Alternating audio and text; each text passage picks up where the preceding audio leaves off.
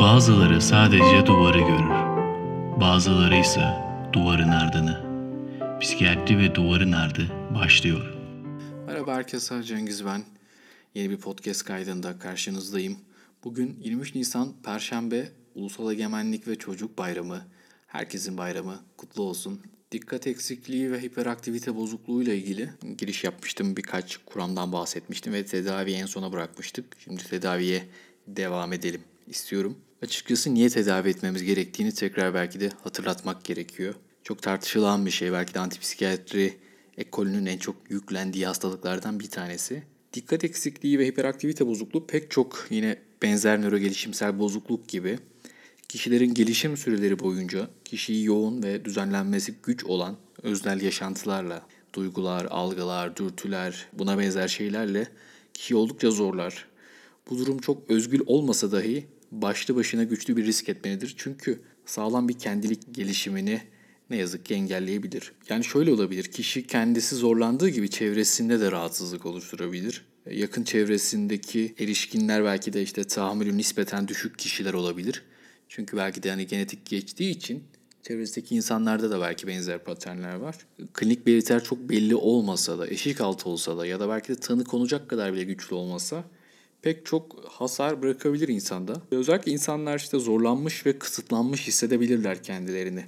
Bunu tabii tedavi olmamış insanlar için söylüyorum. Çok böyle işte atipik görünürler, farklı görünürler işte sınıfta konuşan, işte verilen sorumlulukların yerine getirmeyen, işte tembel, haylaz gibi görünebilirler ve işte etrafındakileri zorlayabilirler bir yandan da. Tüm bunların neticesinde bir dışlanma ne yazık ki meydana gelebilir. Bu insanlar yetersizliklerinin farkına vardıklarındaysa yani bütün bu çabalara rağmen işlerin diğer insanlar gibi ilerlemediğini gördüğünde bu onlarda ciddi bir benlikle ilgili defekt yaratabilir. Tüm bu farklılıkları, tırnak içindeki kusurlarını telafi etme çabası ise başka belirtilerin gelişimini tetikleyebilir. Böyle bir kısır döngü açıkçası. Başka belirtiler işte ne olabilir? Obsesif kompulsif belirtiler olabilir. Fobik kaçınmalar olabilir işte depresif duygular olabilir ve yine farklılıklarının belki de yetersizliklerinin diğer insanlar tarafından fark edilmesi özellikle daha erken yaş gruplarında akran zorbalığını da beraberinde getirebilir. Yine taciz riskini yükseltebilir. E, travmatik yaşantılar doğrudan ya da dolaylı meydana gelebilir. Pek çok dikkat eksikliği ve hiperaktivite bozukluğu olan insanın e, travmatik yaşantılara maruz kaldığı çalışmalarda gösterilmiş. Baktığımız zaman bütün bunlar bir kaçınmaya neden olabilir. Gelişimini bu benlikse ya da işte mental bir gelişimse iki taraftan da bu gelişime bir ket vurabilir, yavaşlatabilir, duraksatabilir. E, bunları açıkçası bu hasarları gidermek zamanla güçleşir. Biz belki tanı testleri verdiğimizde ya da çeşitli görüşmeler yürüttüğümüzde insanların o verdiği o işte telafi çabalarını ya da o işte açıklarını, defeklerini kapatmak için gösterdikleri o üstün çaba bize belki e, rahatsız olduklarını göstermeyebilir. Çünkü bu çabayı gösterip göstermediklerini de bilmek zor. Bunu bir testte anlamak da zor. Bunu belki tek bir görüşmede anlamak da zor. O yüzden belki de gerçekten bütün o öznel deneyimleri teker teker ele alıp meseleye belki de başka bir pencereden bakmak gerekiyor dikkat eksikliği ve hiperaktivite bozukluğu için. Çünkü anlamak çok önemli yani bu pek çok rahatsızlık için geçerli elbette dikkat eksikliği ve hiperaktivite bozukluğu olan insanların anlaşılmamakla ilgili ya da yadırganmakla ilgili e, çeşitli yaşantıları meydana gelebilir ve bu insanlarda bir öfke uyandırabilir, böyle bir agresyon uyandırabilir. Hatta bu o kadar işte fazla olur ki bu başka tanıları da belki beraberinde getirir ya da yanlış tanıları beraberinde getirir ve kişi bu öfkesiyle baş etmek için ya da işte kendini durdurabilmek için başka yöntemlere başvurabilir ne yazık ki. Bu yüzden belki de işte biliyoruz dikkat eksikliği ve hiperaktivite bozukluğu olan insanlarda madde kullanımına daha fazla yatkınlık var. Çünkü pek çok ödül haz sisteminin bozuk olduğunu söylemiştik. Ve bunu bir de telafi yöntemiyle de kendini işte self medikasyonla da kendisini tedavi etmeye çalıştığında bunlar büyük problemlere yol açabilir. O yüzden gerçekten tedavi edilmesini gerektiğini düşündüğüm bir grup. Peki tedavide neler yapabiliriz? Onları konuşalım. Dikkat eksikliği ve hiperaktivite bozukluğunda genelde ilaç tedavisi çok daha ön plana geliyor. Özellikle bir de daha çocuk yaşlarda belki de ergenlik döneminde başlayan bir rahatsızlık olduğunu düşünürsek ya da o zamanlarda daha sık görülen bir şey. Bu farmakoterapi biraz ailelerin böyle e, çok da sıcak bakmadığı bir şey. hocam işte bu ilaçsız tedavi edilebilir bir şey mi, ilaçsız çözülebilir bir şey mi diye pek çok soruyu beraberinde getiriyor. Elbette küçük yaşlardaki belki çocuklara işte daha düşük dozlarda ilaç vermek, onlara e, bir şekilde başka yöntemlerle yaklaşmayı herkes ilk anda düşünebilir elbette. Öte yandan herhangi bir psikoterapinin, herhangi bir işte davranışçı önerilerin yerine getirilebilmesi için de kişinin gerçekten verilen ödevleri anlaması, dikkatini verebilmesi gerekiyor. Yani zaten dikkatini toplamakla ilgili problem yaşayan bir insanı bir psikoterapi alıp uzun uzun görüşmeler yapıp uzun uzun şeyler konuşmak pek mümkün olmayacaktır. Düşünebiliyor musunuz bu işte böyle bir rahatsız olan bir insanın, tedavi olmamış bir insanın 40-50 dakika bir seansta denilen şeylerin farkına varacağını, anlayacağını. Bu kendi içinde bir paradoksu beraberinde getiriyor. O yüzden pek çok ekol yani psikoterapi yapılacaksa dahi farmakoterapi ile beraber olmasını söylüyor. Önce farmakoterapinin başlaması gerektiğini söylüyor. O yüzden böyle e, diğer tedavilerden biraz daha farklı yani diğer hastalıkların tedavisinden farmakoterapiyi e, başta önerdikleri bir hastalık kategorisi. Şimdi pek çok tedavi olduğunu söylemiştim. İşte farmakoterapi, işte ilaç tedavisi, psikoterapi, yaşam koçluğu ilgili batılı kaynaklarda pek çok not var. Yine işte belki bilis psikoterapinin içinde de daha çok bilişsel davranışçı terapi ön plana çıkarılıyor. Onun dışında e, çeşitli biraz daha böyle alternatif işte neurofeedback, biofeedback tarzı tedavilerin de yine olabileceği söyleniyor. Tabi literatür daha çok farmakoterapinin üzerine kurulu. Biz farmakoterapiye biraz daha eğilelim. Ve şöyle bir bak bakalım. Aslında pek çok gencin duyduğu ilaçlar bir yandan. O yüzden de belki merak ediyorlardır. Daha çok firma ismiyle konuşacağım. Çünkü zaten bu ilaçları üreten firmaların pek de böyle muadil ilaçları e, pek fazla yok. Yani Ritalin var. Ritalin'in Medikinet var muadili. Concerta'nın yok galiba zannedersem. E, Stratera var. Atomoxetin. Onun dışında pek de böyle kendi içerisinde muadilleri olan bir farmakoterapi grubu değil. Tabii Amerika'da yine batıda değişik ilaçlar da deniliyor. Aslında temel ilaçlar bize değişik geliyor da e, özellikle bu Listex amfetamin yurt dışında yani amfetaminin o neredeyse öncü hali onlar da fazlaca kullanılıyor. Türkiye'ye çok gelmiş değil. En azından yasal olarak gelmiş değil. Şimdi Ritalin'e bakarsak işte en çok adı geçen tedavilerden metilfenidat. Özellikle dikkat eksikliği ve hiperaktivite bozukluğunun çekirdek belirtilerinin tedavisinde oldukça etkili klinik dozlarda mekansal çalışma belleği, bilişsel esneklik ve diğer prefrontal korteks işlevleri üzerine olumlu etkileri var. Kısa salınımlı. Bunun tabii hem avantajları var hem dezavantajları var. Kısa salınımlı ilaç olunca etkisini daha kontrol edebiliyorsunuz. Yani gerçekten etkiyi görmek istediği zamanlarda etki görebiliyorsunuz. Öte taraftan fazla miktarda tek seferde alınıp işte suisidal işte intiharla ilgili riskleri var. Fazlaca alınıp işte öfori yapma ihtimali var. İşte bazıları toz haline getirip burundan almaya çalışıyor. Bu tarz yan etkiler var ve işte biraz ilacın o kendi içindeki pik yapma zamanlarını da kestirmek zor olduğu için e, gün içindeki salınımı da değişebiliyor. Tabi başlıca bakarsak işte ilaç kötüye kullanım açısından e, Ritalin reçet edilmesi önemli. Çünkü %25'inde neredeyse bu ilacı kullananların kötüye kullanım görülmüş. Yarım saat sonra etkisi başlıyor alındıktan. 2-4 kez kullanılabiliyor gün içinde. Pek çok detaylı bilgi var elbette. Onlara girmeme gerek yok. Medikinet var. Medikinet'in retard şeyi var. O etkisi 8 saat sürüyor. Bir de konserta var. O uzun salınımlı. Onun etkisi 12 saat sürüyor. Şöyle bir avantajı var konsertanın özellikle bu oral ozmatik alınım sistemiyle kullanılanın. Bu formülasyonda ilacın hasta tarafından uygulamada ezilmesine, enjekte edilmesine ya da inhale edilmesine izin verilmez. Ayrıca presinaptik dopamin taşıyıcıları üzerine olan blokaj sürecinin daha yavaş işlemesini sağlayarak hastalarda daha az öfori olur. Yani bu öforinin ilacı abuse etmeye götüren bir tarafı olabilir. Bu konsertinin şeyini hatırlıyorum. Yani o dışının o sertliğini kullananlar bilir. Benim hatırladığım iki arkadaşım konserte bölüşmeye çalışıyorken onu bıçakla kesiyorlardı. Yani bıçakla dahi zor kesiliyor. Çünkü gerçekten o formülasyonda o şekilde yapılmış. Bu da tabii bir, yandan e, nasıl diyeyim koruyucu bir önlem. Yine konsertayla intihar da görmüştüm. Galiba internken görmüştüm. Orada mesela çok büyük bir endişe yaratmıyor. Çünkü uzun salınımlı olduğu için e, uzun süre midede kalıyor. Yani lavaj yaptığınız zaman e, sıklıkla zaten onları hala ilk alındığı şeklinde görüyorsunuz ilaçları. Sonrasında süreci yönetmek daha kolay. Ritalin'de ya da Medicnet'in kısa formunda bunlar biraz daha zor oluyor. Tabii bunlar adı üstünde stimülen ilaçlar. E, neler yaparlar? İşte kısa süreli bir iştahsızlık, uykusuzluk, işte taşikardi, baş ağrısı. Bunlar biraz literatürde tartışılan şeyler. Yani taşikardi yapar ama ne kadar yapar? İşte tansiyon artar ama ne kadar artar? Kalp atımını 5 atım arttırıyor. Tansiyonu da e, sistolik ve diastolikte ortalama 3-5 mm civa gibi artışla değiştiriyor. Çok büyük değişiklikler değil aslında. En azından klinik olarak bir yansıması olmuyor ve bu yan etkiler ilaç dozlarıyla pek ilişkili değil. Tabi yine de özellikle kardiyak hastalığı olanlarda yine ailede erken kalbe bağlı, rahatsızlığa bağlı ölüm varsa bunlarda dikkat etmek lazım. E, ilaç tatili diye bir kavram var. Bu ilaçlara tolerans geliştiği zaman yani işte Ritalin alıyorsun işte 30 mg, 40 mg artık doz arttıkça işte e, ilacın çok da faydasını görmemeye başlıyor insan. E, bu kadar kümülatif doza da gerek yok.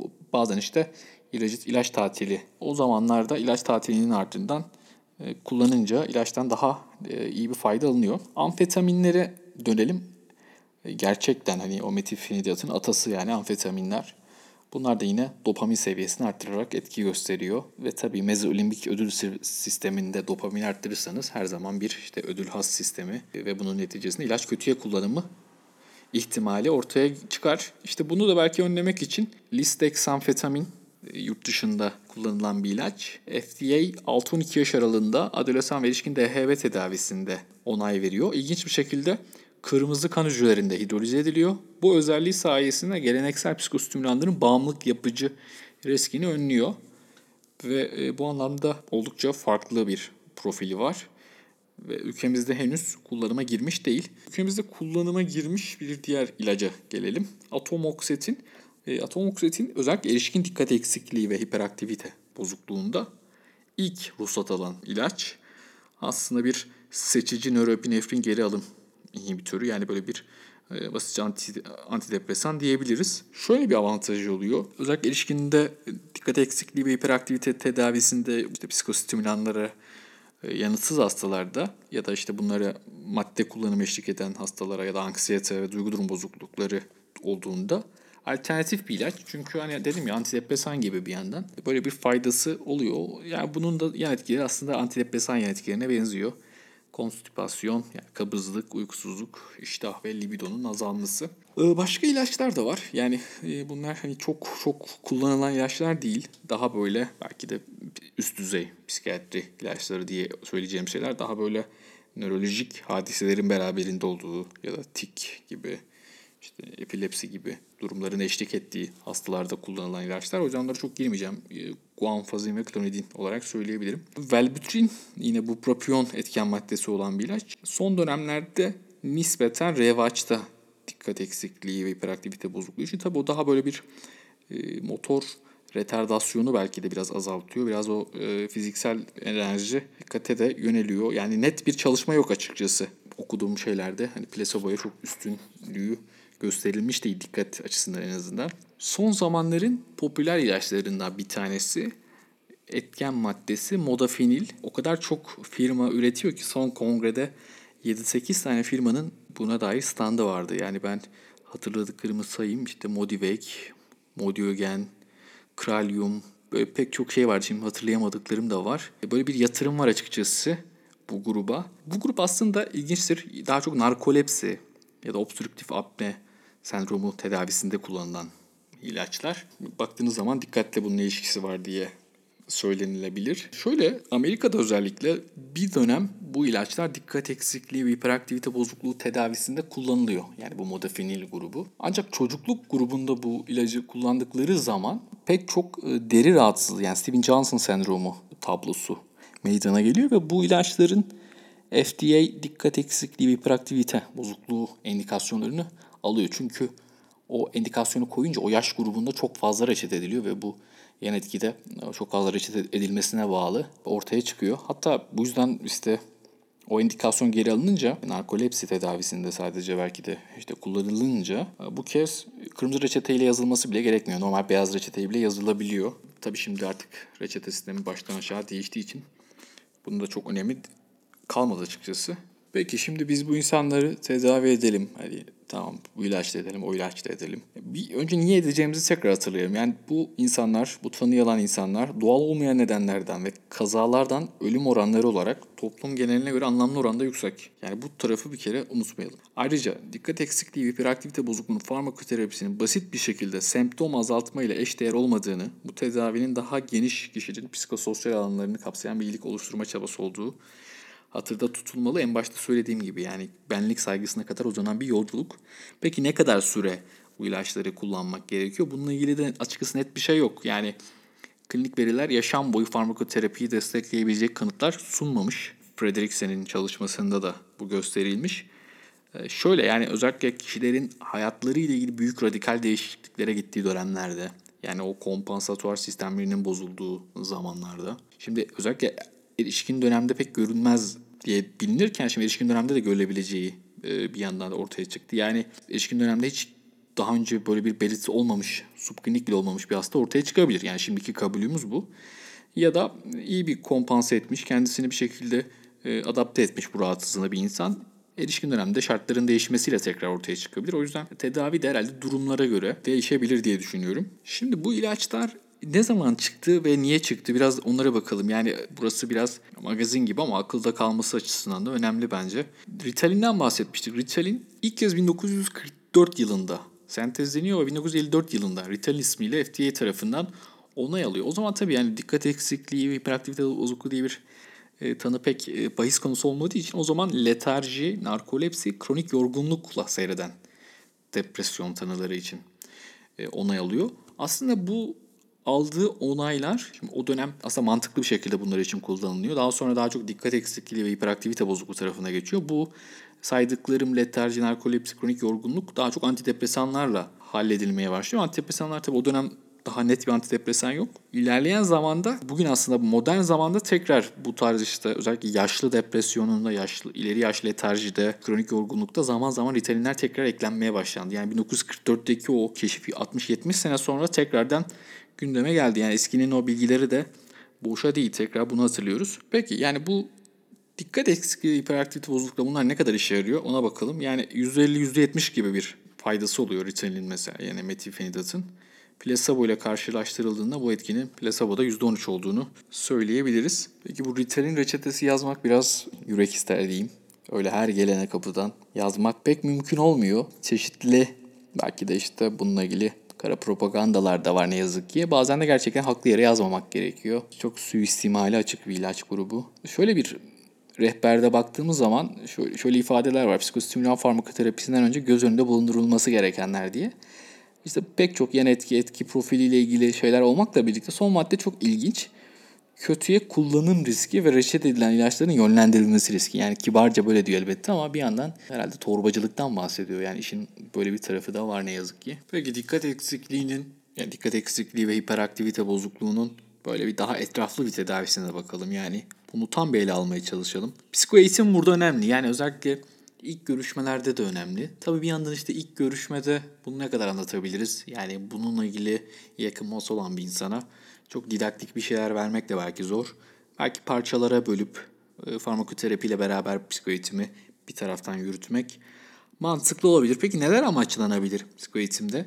Sadece hastalar için düşünmeyin bunu. Hasta yakınları için de düşünmek bence önemli. Tanı ve tedavi hakkında bilgi vermek. Yani nedir bu hastalık? Yani bu bir hastalık mıdır? Bunun bir tedavisi var mıdır? Nasıl tedavileri vardır? Ne kadar e, ve ne süre devam etmesi gerekir gibi bazı sorulara cevap vermek gerekir. Baş etme ve sorun çözme becerilerini geliştirmek için çeşitli öneriler verilebilir. Ve yine emosyonel destek ve güçlendirme hedeflerini içeren bir psiko eğitim verilebilir. Hasta yakınlarının bilgilendirilmesi dediğim gibi önemli. Şu yüzden de önemli. Yani hem onların o hastaya ve o ızdırabı çeken insanlara bakışını değiştirmek adına hem de o desteği almak anlamında oldukça önemli. Erişkin DHB'si için sadece tedaviyi güçlendiren ve tedavinin bir parçası olmak dışında açıkçası bir propaganda bir yandan. Yani bunu kötü anlamda söylemiyorum. Yani böyle bir hastalık vardır anlamında. Yani daha genel kapsamda var olan erişkin hastaların tedaviye başvurabilmesi için bütün topluma belki de bir mesaj var burada. E tabi yani bunu bu ilaçları vermek özellikle bu stimülanların e, böyle bir e, durgunluk yapması yani böyle biraz daha motor aktiviteyi azaltması böyle de uzun zaman hareketli olmaya çok konuşmaya alışmış ve bu şekilde belki de kendi o e, sosyometrisinde e, kendine böyle bir yer bulmuş insana biraz rahatsızlık verebilir. E, bunlara belki de hani baştan anlatmak lazım. Yani bak bunu bunu yapar şaşırma diye. Çünkü pek çok insan yani işte aslında pek çok psikiyatrik ilaç için geçerli.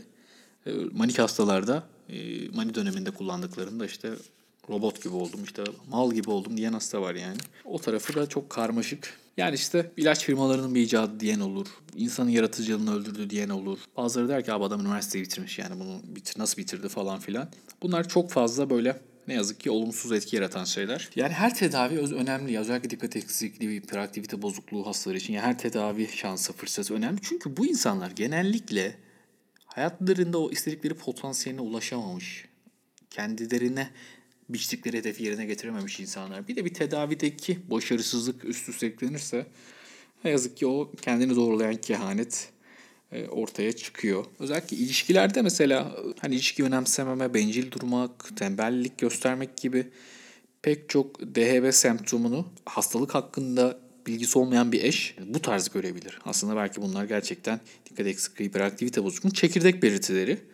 O yüzden eşlere bunu anlatmak, bu tedavinin neleri değiştirebileceğine dair bilgi vermek önemli. Dikkat eksikliği ve hiperaktivite bozukluğunun psikoterapisinden de bahsettim. Psikoterapisi e, bence çok önemli ama tabii ki farmakoterapiyle beraber yürütüldüğü zaman önemli. Niye psikoterapide eklensin? Onu şöyle söyleyebiliriz. Yani ilaç tedavisine rağmen bazı belirtilerin devam etmesi ya da ilaç yan etkilerini çok fazla hisseden hastaların ya da işte ilaçla ilgili kontraindikasyonu bulunan hastaların ilacı kullanamadığı dönemlerde ön plana çıkar. Şimdi küçük çocuklarda daha çok temel yöntem davranışı biçimlendirmek üzere behavior modification. Bu da daha böyle bir edimsel koşullanma ilkesine bağlı olarak ortaya çıkar. Tabii bu çok uzun bir hikaye işte o olumlu pekiştireçler, edimsel koşullanma gibi. Onunla ilgili pek çok bilgi var aslında daha çocukçuların konusu. Peki bu bilgisayar davranışçı terapi başlıca nereleri hedef alır bir oralara bakalım ve kayda son vermeye çalışalım. Bilgisayar davranışçı tedavide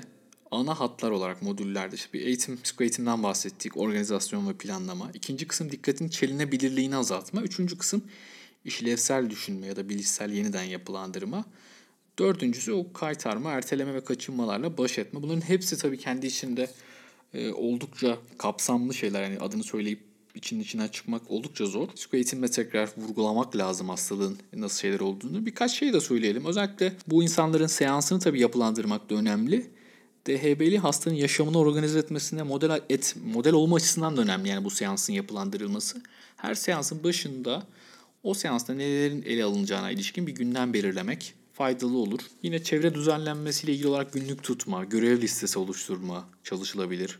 Randevular için ajanda kullanımı, yapılacak listesi yapmak, işte telefonların not defterini kullanmak, hatırlatıcılar kullanmak, yapılacakları bir öncelik sırası vermek, çevresel sorunlar ile ilgili sorun çözme yöntemlerinin kullanması, bir eylem planının seçilmesi ve büyük bir iş varsa bu iş için yapılabilir parçalara bölmek, boyumuza göre adımlar seçmek. Tabi bu amaçla kullanılan davranışsal yöntemlerin başında sıkıcı görevleri yapabilecek sürelere bölmek dikkatin çelinebilirliğini azaltmak için dikkat süresini belirlemek, dikkatin başka bir noktaya kaydığı anlarda dikkatin kaydığı konuları not edip yeniden üzerinde çalışılma görevi oldukça önemli. Yani bu dikkatin o çelinebilirliği ve tekrar işte o bilişsel yeniden yapılandırma için. Unutkanlığın azalması için çevrenin düzenlenmesi, önemli eşyaların sabit bir yer belirlenerek orada tutulması, zamanlı görevler için çift hatırlatıcı kullanılması önemli. Bir de yaşam koçluğu var ondan bir bahsedeyim. Koçluk meselesi biraz karmaşık yani çok da böyle suistimal edilebilir bir şey. Yani medikal bir tedavi yandan. İşte koç ne yapacak? Ee, yani Türkiye'de çok işlevsel olmayabilecek bir yöntem. Batı'da kısmen var. Şeyi hatırlıyorum yani lisedeyken sınıfımdaki pek çok arkadaşım böyle bir e, kimya öğretmeniyle beraber çalışırlardı. O böyle onların sınav sonuçlarını, işte günlük çalışma saatlerini, gündelik yaşamdaki problemlerini yakından takip ederdi. Onlar fayda görürdü aslında. Yani koçluk, koç gerçekten de koçsu şeyi, e, görev tanımı. Bu şekilde kullanıldığında faydalı olmuştu yani onlar için. Tabi bu dikkat eksik hiperaktif bozukluğun tedavisi yani hep de tartışılan bir şey. Yani özellikle belki de işte üniversiteli gençlerde Çok tartışılan bir şey. Ne mesela tartışılır? Ya Amerika'daki kolejlerde daha da belki tartışılıyor. Hatta pek çok Amerika'daki üst düzey kolejde e, psikostimülanların kullanılmaması adına öğrenciler okula kaydolurken bir centilmenlik anlaşmasına imza atıyorlar. Oldukça çarpıcı bir şey. Yani rekabeti kızıştırdığını düşündükleri için. Peki hiç yani dikkat eksikliği, hiperaktivite bozukluğu olmayan da ne yapar ıı, diye sorsanız akademik başarı puanlarını arttırdığı söyleniyor. Yani şöyle arttırmaz diyenler de var. Hani bu da böyle biraz tartışmalı bir şey. Pek çok insan açıkçası tedavi yani rahatsız olmayan insanlar da arttırmazı savunuyor. Bence biraz da şey o tabii. İlaç suistimal edilmesin diye. Biraz daha böyle etik kaygılarla söylenmiş bir şey. Yani bilimsel bir kaygı mı ondan emin değilim. Ama elbette buna dair bir rahatsızlığı olmayan insanın böyle bir ilacı kullanması ve bu kadar çok insanın ilacı kullanması beraberinde yan etkiyi de getirebilir ve hani bu sefer zaten yeterince etki görmesini beklemediğim bir grubun yan etkiyle sarsılması e, gerçekten kullanması gereken insanlara da zarar verebilir. Yani topluma bir topyekün bir zarar verebilir. E, Bu yüzden belki de bu etik problemler de önemli e, ve buna dikkat etmek gerekiyor.